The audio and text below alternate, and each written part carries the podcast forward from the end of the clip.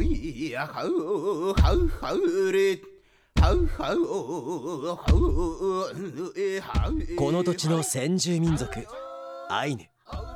その文化は北海道の大切な財産の一つです。アイヌにもルーツを持つ私がアイヌ文化の伝承復興創造のための活動を行っている方々を各地に訪ねお話を伺います。ウ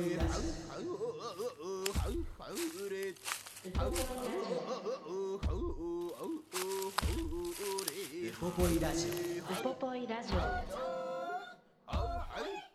ウポポイラジオ。今日お送りするのは2022年9月15日に民族共生象徴空間ウポポイで録音した模様をお送りします森清則です。イランカラプです関根麻也です。さあ今日から始まりましたウポポイラジオなんですけれども関根さんとはほぼ初めましてなんですよね。よろしくお願いしはい、ます、初めましてです。よろしくお願いします。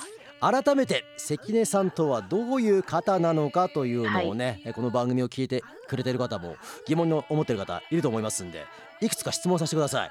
お願いします。まず関根さん出身は北海道ですよね北海道です。北海道のビラトリ町というところで、トマトだったり和牛が有名な場所かなって思いますね。そうですよね。あとはやっぱりアイヌ文化もなんですけど、あービラトリ和牛は確かに美味しいですよね。美味しいです。桃太郎トマトも美味しいです。美味しいですね。あのどんな家庭だったんですか？うーんとすごいこう大大人数の中で育って、えいとこだったりおじおばとかもみんな一緒に食卓を囲んでライダーとかも一緒も一緒にいる本当に大家族で育ったなって思うんですけど、ええ。こう小さい頃は川に魚取りに行ったえり鹿肉さばくの手伝ったりとか本当に生きていく術をたくさん教えてもらいながら小さい頃は育ったなと思ってますね。えっと小さい時から鹿をさばいてたってことですか？らしいです記憶はないんですけど保育園の頃から一応ナイフは持たせてたって言ってますね。あそうなんですね じゃあもう本当に物心つく前から九九を覚える全然覚前からえてないです。クク覚えてなかったと思覚えるいます。前から鹿肉さばけたそうですね。初めはもう膜を剥がすとか、ええ。そんぐらいだと思うんですけど、ええ。なんか手伝ったり、こう好きでやってましたね。へえそうなんですね。あの前さんご自身も兄弟多かったりとかするんですか？私自身はそんなにないんですけど、うん。でもいとこたちがあの周りにたくさんいて、うんうん。なんで。なんかいろんなお下がりをもらったりとか、え。なんかご飯もあまり唐揚げ食べ過ぎたら怒られちゃったりとか、そんな家庭でしたね。まあでも同じような部分もやっぱりありますしそうですそうです。ええまあちょっとあの人とたくさんね接することがあったっていう意味ではそういうチャンスに恵まれていた部分はあるのかもしれませんよね。本当にラッキーでしたね。幼少期も。はい、そして今に至って今現在は北海道離れてって感じですか？はい、神奈川県に住んでるんですけど、北海道もちょこちょこ帰っていて、うん、なのでどっちも行ったり来たりしてますそね。うですよね。つまりはあのご両親はまあ実家は北海道ってことですもんね。はい、今もビラトリーに住んでますビラ。トリですもんね。わかりました。じゃあちょくちょく北海道にも今でもね戻ってきてくれているというまやさん。大好きなんで、うん じゃあこの間実際に戻ってきた際に行ったのがウポポイなんですよね。はい、ウポポイです。民族共生象徴空間ですねう。ん、こちらに行った模様は今日はたくさん聞かせてくれるということだったんですけども。お願いします。ウポポイでは民族共生象徴空間ウポポイ運営本部の副本部長村木美幸さんという女性の方と私はたくさんお話をさせてもらってきました村木さんはもう私が多分生まれた時から私のことを知ってくれている方で私はいつも母について行ってこういろんな各地でのイベントでこう舞踊舞台の中に入ってこうちょこちょこしてるあの子供だったんでそんぐらいの時から多分私のことを知ってくれていて。えで本当に私が白老で尊敬している方の一人であの母もいつもこう村木さんは白老のこう自分が尊敬している人だよって教えてくれてたのでええ今回もお話できてしかもすごいこう天気にも恵まれてコロトコの前であの2人で湖の前でお話できたのでその様子をやくんぬはえんこれやん。聞いてください。イランカラプテ。イランカラプテご無沙汰してます。関根こマヤです。ちらこそもう一年ぶりぐらい。関根マヤですとか。はい。あ村木です。どうぞよろしくお願いします。お願いします今日すごいなんかもう白老に迎え入れられたっていうぐらい天気も良くてポロトコもすごい綺麗で。でしょこのポジションやっぱり一番いいよね。一番いいとこでこれ収録してますね。でもこの時間帯よりは朝とね夕方がすっごくここの湖はいいんだよね。それは開園後ですか？開園前。あ ここにね全然こここう風本当にね風がたた吹かないから波が全然立ってない。凪みたいになって。本当にあの鏡みたいになってんだよね。わで向こうの山もこう映って。そうそうそう。で夕方なんかはあの夕日がすっごくねこの夕方このやはそれはこの山に え？夕閉園方後じゃない。いや大体5時ぐらいだね。これからはどんどん日が短くなってくそっんでかそっか。じゃあち冬になる。ょうどいいポイントだよね。だから夕方のポロトコっていうのは本当にあの湖の前にこう佇んで黙って湖見てるだけで癒される。いや本当にもう何十年30年ぐらい私ここの湖見てるけど、それでも癒されるから。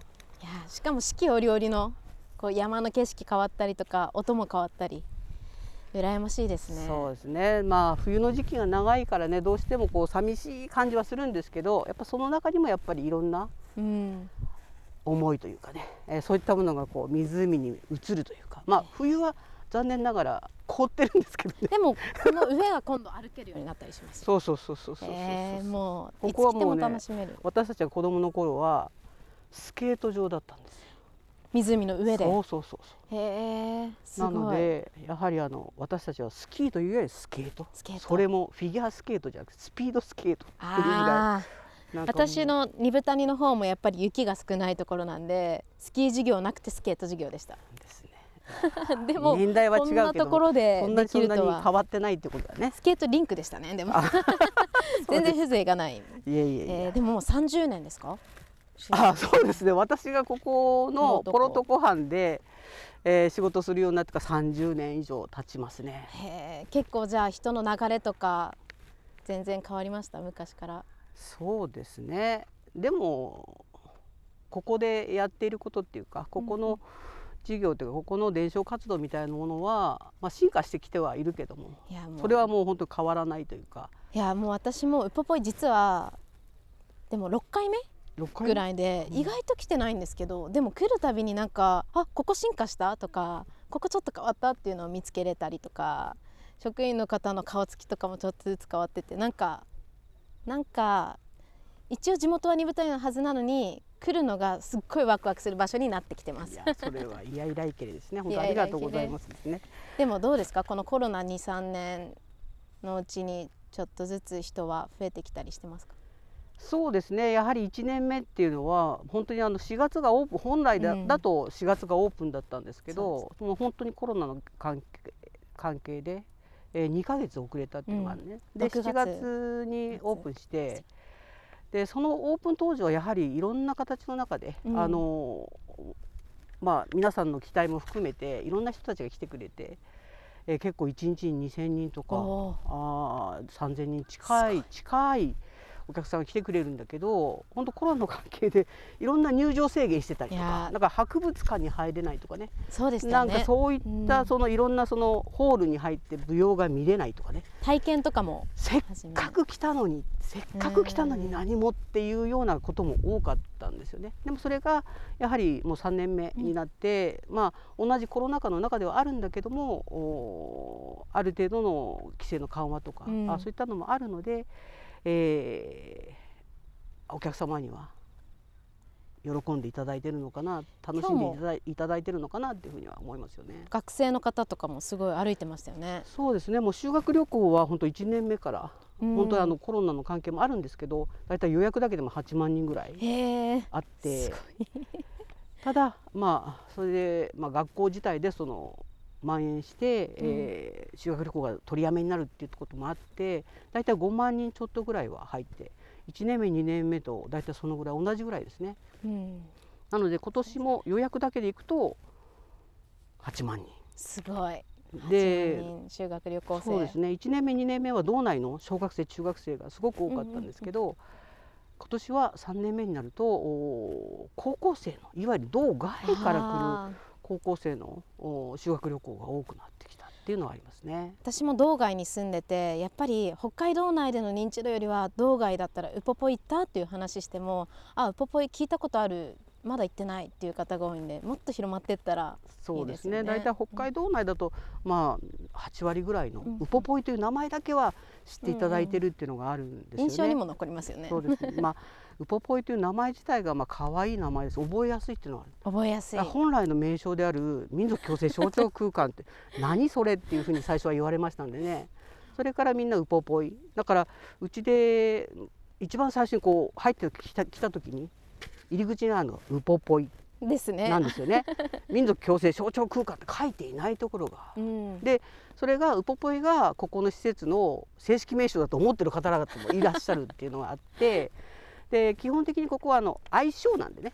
そのウポポポイっていうのは民族共生象徴空間の愛称がウポポイ、でそれで大勢で歌うというそういった意味で。歌うとこれもあのいろんなその、えー投票をしていただいて、おそれではまあ決まったっていうのがあるんですけど。3つぐらいに絞られた中からさらにウポポイになってですよね。ますよね。はい。でもこのウポポイっていう親しみやすさからこうなんとなく興味湧いてる方も多い気がしてそうですね、まあ、私たちもウポポイの方が言いやすいし。もう今となってはウポポイ以外考えれないかもしいれない。やですいやいやいやいやいやいや。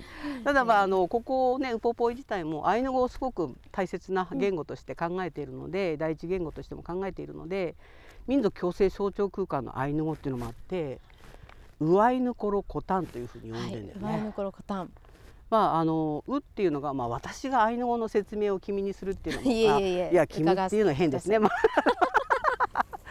まあっていうのもおかしいけども。もう山村さんはじめ関根さんって呼び始めいてやもうマヤでいいんだよって。なってマヤって呼んでました。そうですか。ね、まやちゃんにするっていうのも変ですけど、えーアイヌっていう言葉が、アイヌコロ、コロっていうそのね、えー何かを持つっていうね、荷物を持つとか、うん。勇気を持つとかって持つというアイヌ語をつけただけで尊敬するっていう意味になるじゃないですか。で、うっていうのが互いにだから尊敬し合うっていう意味なんだよね。いやで、コタンっていうのがそのこういった空間のことをおまあイメージしてつけた。だから尊敬し合う場所みたいなあ名前がついている。本当に求めるところの本質にある部分かもしれないですよね。うん、だからまあ共生とかね、まあ、そういった意味にほとんどかかってるんだと思うんですけど、そういう意味でこの「ウアイヌコロコタン」っていうアイヌ語の名称で呼んでますので。共生って言われたら何か分かんなくてもお互いに尊敬し合ったり思い合うって言われたらちょっとだけ近く感じれたりしてます。よね。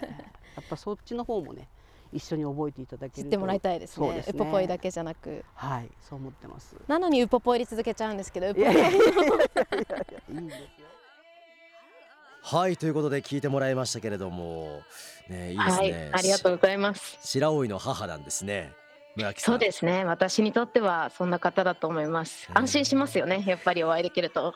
そうですねあのポルトコって冬場全面結氷とする結氷する話もありましたけども、はい。あそこでワカサギも釣れるみたいですよ。あそうなんですかはい。でもあそこでねスピードスケートできたら楽しそうですよね確かにね。いや本当ですよね。なんか私もお母さんたちからはやっぱりあの太平洋側なので、うんビラトリも白老も。はい。なのでスキーというよりはスケート文化で、あの冬はグラウンドを凍らせてそこでスケートしてたよとか、うんうん。私も聞いたことあるのでやっぱり白老でもそうなんだなと思ってあの同じ気候を感じましたね。やっぱりこう氷と一緒に何か遊んだりとか物語になるとかはうん昔からあったのかなって思いますね。なるほどね。まあその寒さ氷とも一緒にね過ごしてきたアイヌだからこそ、きっと氷との相性もいいんでしょうね。ね。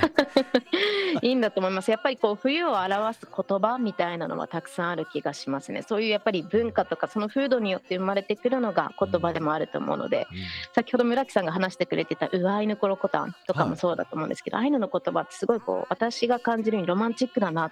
あ素敵だなこの言葉って感じるものが多いので、うん。なのであのぜひそういうところまで皆さんに触れていただきたいですね。私も本当にあの意味も分からず聞いていてもなんか優しい感じになりますよね。言葉の音の連なりが。うん。それがねすごくアイヌ語の特徴かなと個人的には思っていたんですけれどもね。ウポポイにもあの私は言葉っていう意味で関わらせてもらっていて、うん。えっと、解説文はい。みたいなものをちょっとだけ執筆させてもらってるんですけど、はい。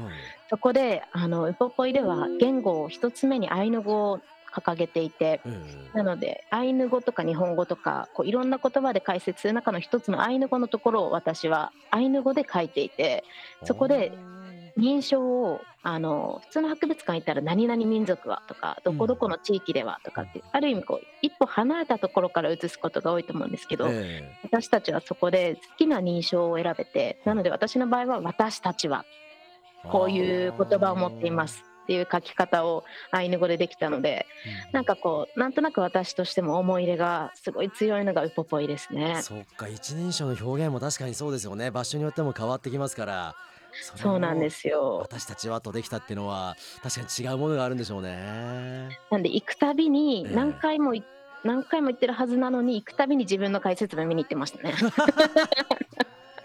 ちょっと自己満足な部分も若干ありますけれども、ありますあります。でもそれぐらい思いもそっちが強い入ってるってことですよね、はい入ってます。そんなウポポイでは今いろんなこうイベントだったりとかプロジェクトもあって、えそこをまた村木さんがたくさん教えてくれているのでぜひ後半も「やくんぬはえんこれやん」聞いてください。ウポポイすごい広いですよね。これでもポロトコ？あのポロトコターの時からは？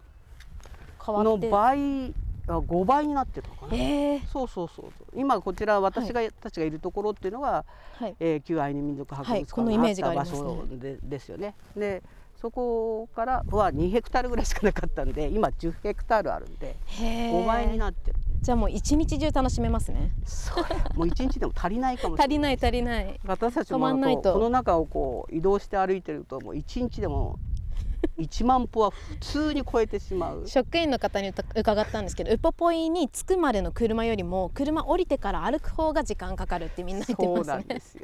本当そうなんですよね。でもだからこそこう施設が充実してていろんな体験もですし。そうですね。だからあのウポポイ自体はこのまああのポロトコの南側に面していて、まあ国立のアイヌ民族博物館と、あそれからあ民族共生公園っていうふうに言うんですけど、まあ公園の中にはあの西側のエリアにあるホールだと、だとかあ交流ホールだとか体験学習館。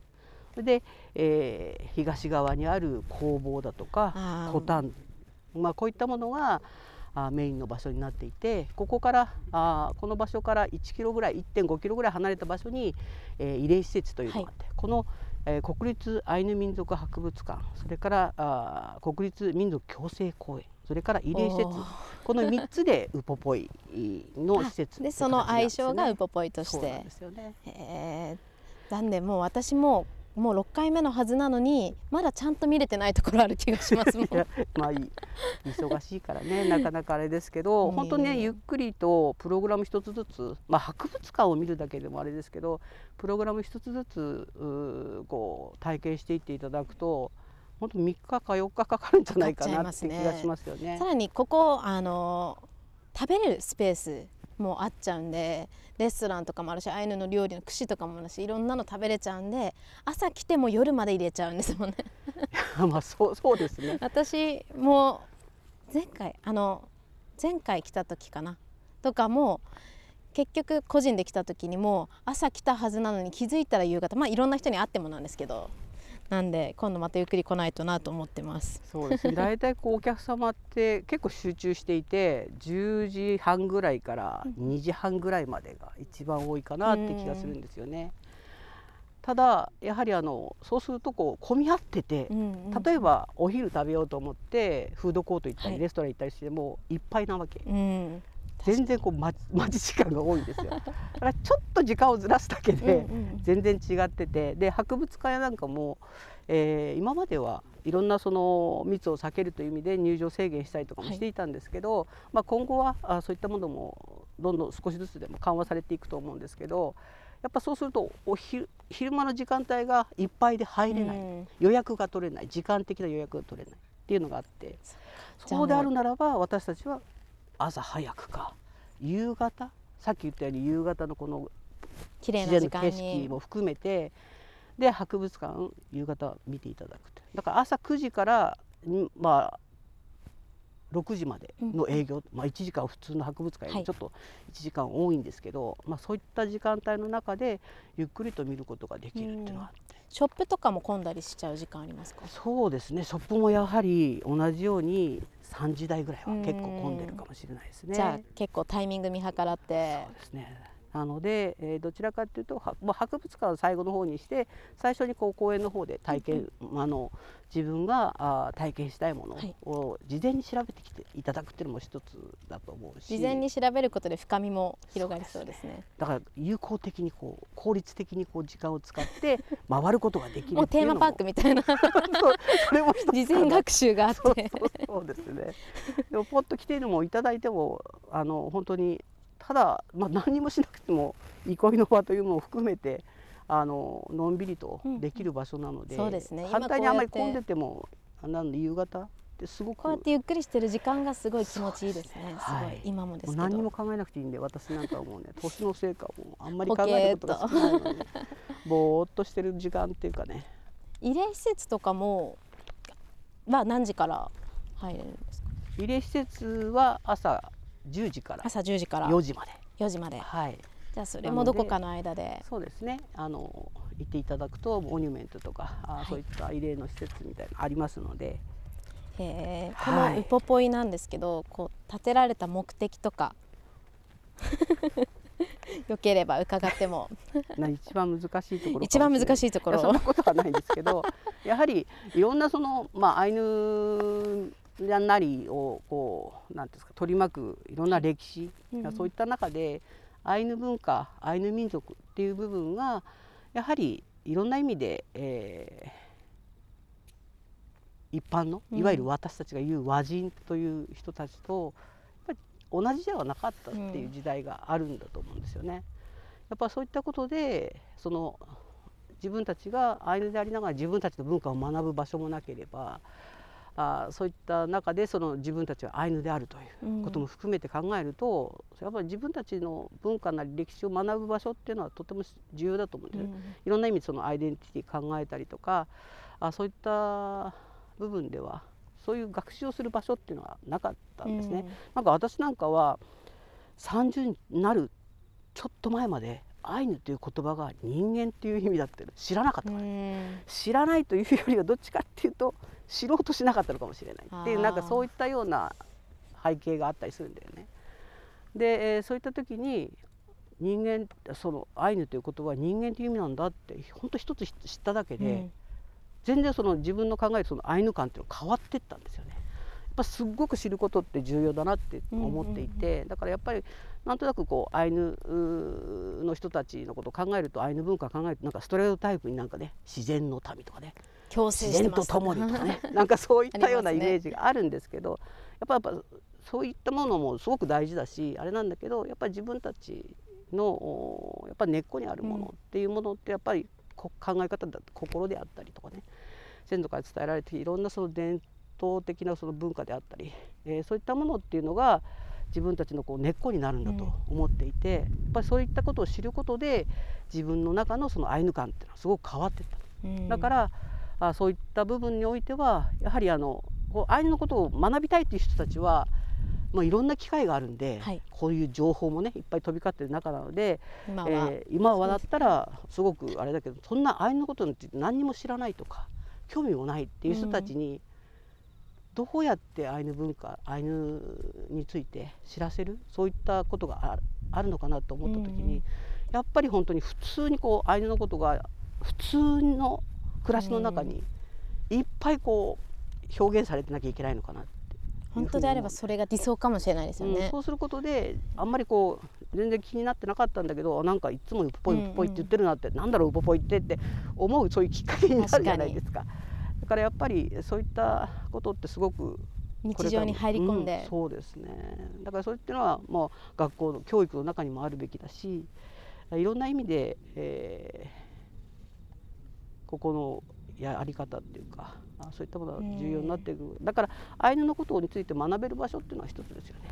でアイヌのこと自身が知らでもそうだしそうじゃない人たちにとってもやっぱり日本の文化の一つとしてすごく重要な場所になると思うのででそれを知らないっていうのも。でいてそのアイヌの人たちっていうのは文字のないんだよねとかね、アイヌの人たちってなんかその文化的になんか自分たちよりもこう踊ってるっていうイメージっていうのがすごくあったりとかしていて、えーやっぱそこから生まれる差別みたいなものもやっぱりあるんだと思うんですよね。うん。やっぱそういったものをこう払拭していくお互いにさっき言ったようにその尊敬し合える、うん。理解し合えるあそういったことがやはりお互いの幸せにもつながっていくわけ。ですアイヌだけの幸せじゃなくて。そう,、まあ、そういったことがあまあ本当にあのいろんなプログラムを通して体験したりそうすることによっていろんなことをこう考えたりうん。していただける、ヤイコシラムそうスイーパーですね。スイーパーですね。やっぱそういった 場所でありたいなっていうふうに思っていへてだからそれはアイヌにとってもそうだしそうじゃない人たちにとってもうん。そういう機会になるそういった場所にこのウポポイがなれればなっていうふうに思ってますね。私も同じく二豚にで生まれ育ったアイヌにルーツ持つ子とかでもやっぱり私と同じ地元なのに全然環境が違ってやっぱりアイヌだけどアイヌのこと全然知らないからそこにある意味虚無感というかこう全然わからないこうそこに誇りを持てないっていう友人とかもいたりしてそういう意味でアイヌ自身が自分たちのことを学んだり表現しながらこう同じ空間を共にできるってすごいこう素敵な場所だなって思ってそうですよだからアイヌ自身の中にもそれぞれいろんな立場があるわけよ、だからみんな同じじゃないだからその同じじゃないところをどうやって埋めていくのかっていうところも含めて考えていかなきゃいけないし。やっぱそういった意味でもここがなんかのそういうそのここへ行ったらなんかその愛のことを知ることができるだけじゃなくてなんか自分の味方になってくれる。なんかそんな場所であるありたいなっていう。なんかそんな気がしてるんですよね。なんとなく寄り添ってこう尊敬し合ってそうです本当にうあいの頃こたんですねそうで。すねなんかそういう場所である、あとはウポポイについて私も知らないことたくさんあったんで 私ももっともっと通って勉強しつついろんな人たちとおしゃべりさせてください。いやいらいけれありがとうございました。ありがとうございます。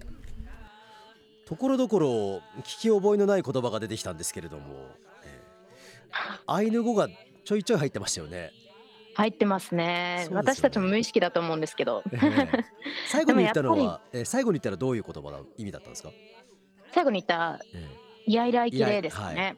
イヤイライケレはありがとうっていう意味ですーね。言葉じゃないですか。そうなんですよ。でもやっぱりこう村木さんかっこいいですね。改めてお話伺って素敵だなって思いましたね。でもそんな村木さんもはい30歳までそのアイヌの言葉の意味分かってなかったっていそう。私の場合はもうアイヌっていうのは人っていう意味だよってずっとこう家族が私にもうしつこいぐらいこう教えてくれてて。うんなのでどんな研究者が来てもどんな見た目の人が来てもどんな言葉を話してても人間であれば人類皆アイヌみたいな感覚で小さい頃は育った気がするので、なんか本当に人によってアイヌだからって完璧でなくてもいいし、こうアイヌだからって何ですか？自然のこと大好きじゃなくてもいいしこうなんかそこにもう少しこう認知とかこう認め合うみたいなところが広まっていったらいいなって今お話伺ってて。改めて思いましたね。そうですよね。あの、うん。我々があの例えば日本人とかだと黒人見たらなんかみんな足が速くて歌うまいようなイメージ持ちがちじゃないですか、ありそんなわます。ありますけないじゃないですか。持っちゃいますよね。ね、うん。みんなバラバラですから当然、まあ、そういったところを改めて認識するのも大事ですしあとウポポイに6回ぐらい行ってるんでしたっけ？そうですね。ね56回だと思います。て てもまだ見舞われてないところがあるそうなんですよ、ええ。私がやっぱりこう人の方に走っちゃうのも原因だと思うんですけど でもやっぱり今お話ししてくれてたみたいにいろんな催事があるので、うん。いつ行ってもあこれ全然知らなかったとかあこんなことやってるんだっていうのを気づかされるのでうん。何回行っても楽しいなと思いますね。そうですよね。なんか年齢的にも結構あの上の人が多いのかなと思ったんですけどそんなこともなくて小学生ぐらいの子たちも結構真剣に展示物とか、まあ、読んでたりとか見れたりとかしましたからね。たまにこう学校の帽子とかかぶって全員こう同じ制服のようなものを着て真剣に勉強してる姿とか見たら、うんなんか私の方がすごい嬉しくなってジーンとなったりしますね。あー分かんないことがあったらお姉さん教えてあげるよみたいな。でもまあ私はもうあの客の一人として行ってるんで 何もできずにただ見守ってる感じですね。ねでもやっぱりこうアイヌっていうのをウポポイも通じてなんですけどこうより身近に感じてもらってこうんううん何か外の方にいる人っていうわけじゃなくもっとこう面白さとか楽しさを同じくこう分かち合えたらそのアイヌっていうものでみんなで笑い合ったり楽しみ合えたらもっとこう私たちもあの自分たちに自信持ったり誇り持ってるのかなと思うので、うん。あのそんなお話も村木さんから聞けて嬉しかったです。そうですね 人間やっぱりなんだかんだあの知らないものに対して恐怖を覚えるじゃないですかでもね知っていくことによってどんどんどんどんその壁も崩れていってみたいなものがありますからやっぱりお互い知り合うってのが大切なことなんでしょうね。本当ですね森さんと私ももうあの最後の方になったら、うんこんな感じの敬語話じゃないかもしれないですね。そうですね。お互い知り合っていってそうですね。でもそれが大切ですよねきっと。そうですね。えそんなこうやっぱりこうアイヌの言葉うん。ああのここであのアイヌ語のワンポイントをなんでしょう思い出した感じで。思い出した感じ始まりましたけど。私も今言いたくてワクワクしちゃってるんですけど、ワンポイント村木さんと会話してきたので聞いていただいてもいいですか？あお願いします。村木かっきまイランからって。いらんからふて。よろしくお願いします。こちらこそ。この言葉の意味わかりますか？イランからってあっていうそそっち言葉です。か村木カッキマンの方じゃなくて？イランからっあてイランカラですテの方ですか？イすごい大切な言葉で。イランカラプテはでも本当に北海道でもだいぶ耳にするし目にするようになってきて空港なんかでもね嬉構大きく掲げられてるんで、そうですよね。ええ。なんか「いらっしゃい」とか「ようこそ」とか「なんかやー」みたいななんか全部そういう意味を内包してるのかなと勝手に思ったんですけど。いろんな意味を持つ言葉っていう意味ですかね、イランからって。なんか「はい」みたいな英語の。はいみたいな、えイランからってって実はもともとすごくこうフォーマルに使われていた挨拶え。で、こうそれぞれのこう、まあ、長老というかこう方々が「あ大変ご無沙汰しております」みたいなこううんかしこまった挨拶だったんですけど、比較的最近はこうカジュアルにも最近というか私のもうおばあちゃんひいおばあちゃん世代ではカジュアルに使ったりとかする例もあってうんうんうん。で最近ではもう「イランからって」っていうのがこう合言葉として使われるんですけどうんうんうん。私たちの挨拶の言葉です。なの挨で拶はいいらっしゃいませとかっていうよりはうん。こう挨拶として使われるこうすごくこう大切な言葉がイランからってですね。うん。それも昼夜問わず使える言葉そうでもあるんですね。です。使います使います。で大切なのがイランからってのここの途中のプの音がしあの子音だけで終わる P で終わる音なのではいはい。イランからプテではなくてイランからプテ。っていう消えるんだそうなんですよはいはいはい唇を閉じて終わる音イランからプテっていう言葉ですね。ぜひ言ってみてください。イランからプテ。イランカラプテあ、ピリカピリカ？イランからプテです。ピリカ？ピピリカ？ピリカピリカ？ピリカは、うんと、いいねいいねみたいな意味で。ええ。最近であればこうなんか SNS とかのグッドボタンみたいないいねボタンみたいな感じでも私は使えるのかなと思って一生懸命こういろんな人に知ってもらいたいなと思ってる言葉です。なるほどね。有名なのだったらええお米で夢ピリカ。うん。うん。ピリカ？ありますよねありますよね。それですそれです、夢ピリカとかもそこから来てますね。そうなんですね。そっかじゃあ今日はイランカラプテとピリカイランカラプテとピリカ私の大好きな2つの言葉です。わかりました。しっかり覚えさせていただきました。ありがとうございおます。願いします。いやいらいけれ森さんいかがでしたか？村木さんのお話を伺って。